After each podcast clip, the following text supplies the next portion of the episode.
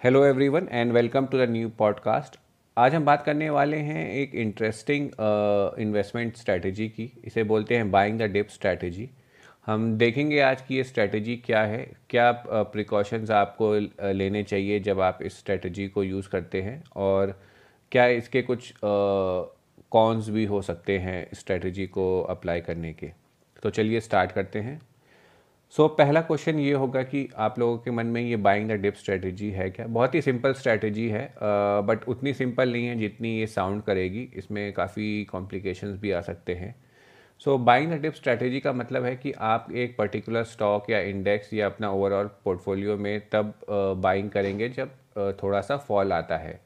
So for example आज कोई एक स्टॉक है जो हंड्रेड रुपीज़ का है और वो गिर के uh, वो आपने हंड्रेड रुपीज़ का स्टॉक बाय किया और फिर वो hundred ten hundred and twelve rupees गया और उसके बाद थोड़ा सा और गिर गिरता है वो और वो हंड्रेड एंड फाइव पे आता है। तो आप उसे फिर से ख़रीदोगे क्योंकि आपकी स्ट्रेटेजी है डिप पे बाय करने की। फिर वो हंड्रेड एंड फाइव से हंड्रेड एंड थर्टी जाता है और उसके बाद कुछ टाइम बाद करेक्शन आता है और वो हंड्रेड एंड ट्वेंटी आता है फिर से आप उसे बाय करोगे। सो so, एक ये स्ट्रेटजी होती है जिसे हम बोलते हैं बाइंग द डिप स्ट्रेटजी इसमें आप हमेशा बाय करते हो जब एक स्टॉक में करेक्शन आता है। अभी इसमें आ, सबसे इंपॉर्टेंट पॉइंट ये है कि अगर करेक्शन नहीं आया तो फिर आप क्या करोगे? आ, सबसे मेजर कंसर्न ये है आ, या सबसे ज़्यादा केयरफुल इस पॉइंट पे रहना है कि आपने हंड्रेड रुपीज़ का स्टॉक ख़रीदा वो हंड्रेड एंड ट्वेंटी गया हंड्रेड एंड टेन आया आपने हंड्रेड एंड टेन पे फिर से ख़रीदा। बट उसके बाद वो लेट से 110 से 115, 20, 130, 140 तक चला गया और कोई सिग्निफिकेंट करेक्शन नहीं आया। बट आपको ये पता है ये स्टॉक अच्छा है और ये ग्रो करेगा टाइम के बाद। तो क्या आप उसमें बाई नहीं करोगे? सबसे बड़ी प्रॉब्लम ये होती है स्ट्रेटजी में और जो लोग बाइंग ऑन द डिप्स का वेट करते करते रह जाए कुछ, कभी, कुछ लोग मैक्सिमम लोग यही होता है कि वो डिप का वेट करते रह जाते हैं और एक इन्वेस्टमेंट अपॉर्चुनिटी चली जाती है।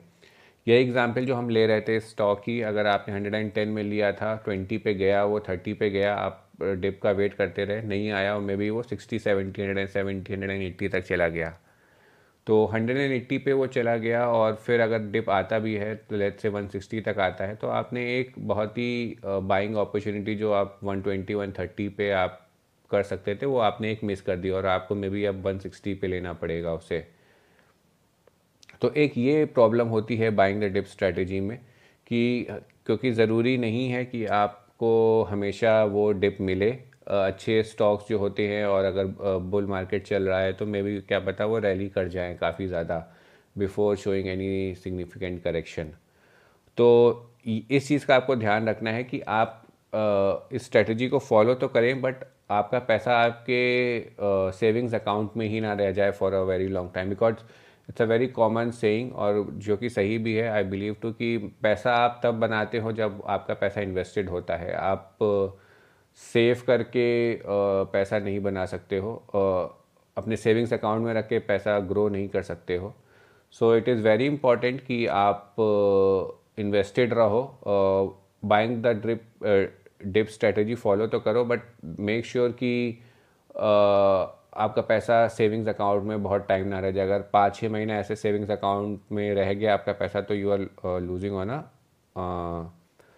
big in आप आप मिस कर रहे हो क्योंकि इन्फ्लेशन की वजह से ऑन द होल आपका uh, पैसा कम ही हो रहा है।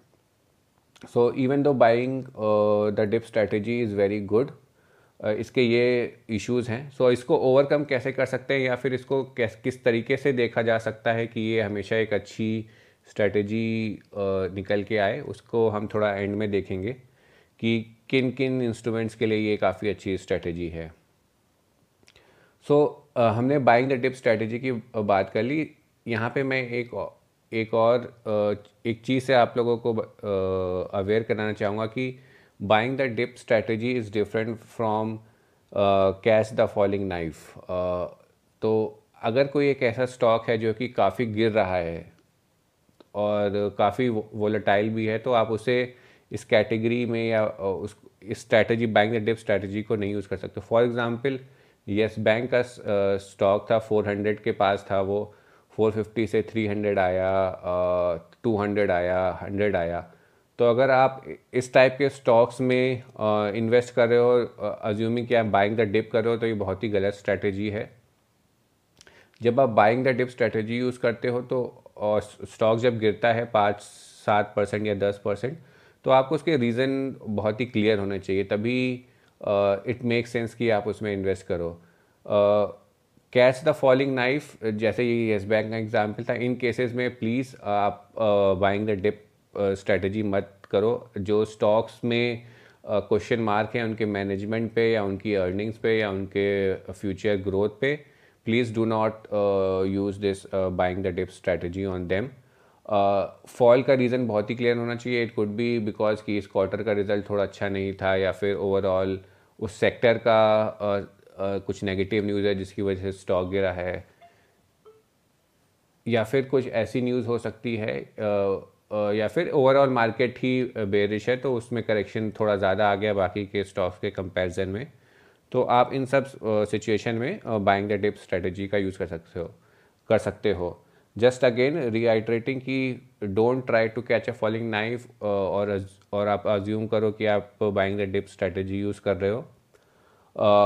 कीप दीज टू ये दोनों बहुत ही अलग चीज़ें हैं, और एक में एक अच्छी स्ट्रेटजी है buying the dip but catching a falling knife is very risky it could erode your investment आपका कैपिटल पूरा जा सकता है अगर वो कंटिन्यूसली फॉल कर रहा है।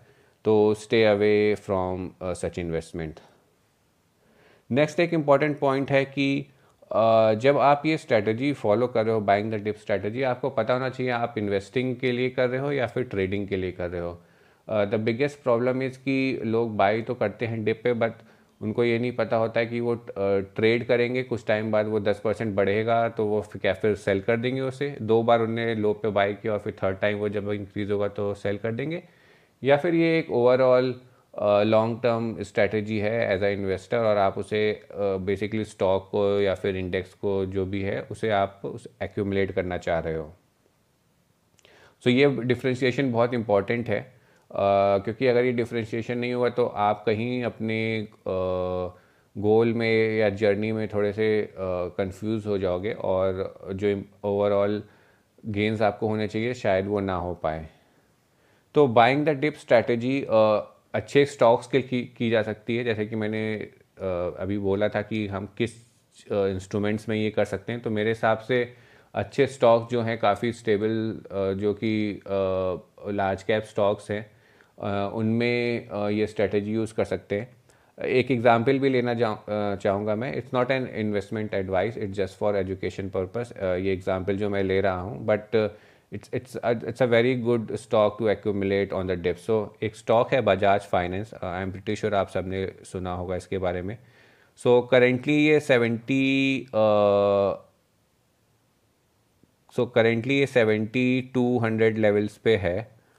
और लास्ट नवंबर एंड से सो so अगर हम कैलकुलेट करें December and January and Feb and so almost three and half months में uh, ये below around sixty six sixty seven hundred के लेवल्स पे चार बार आ चुका है।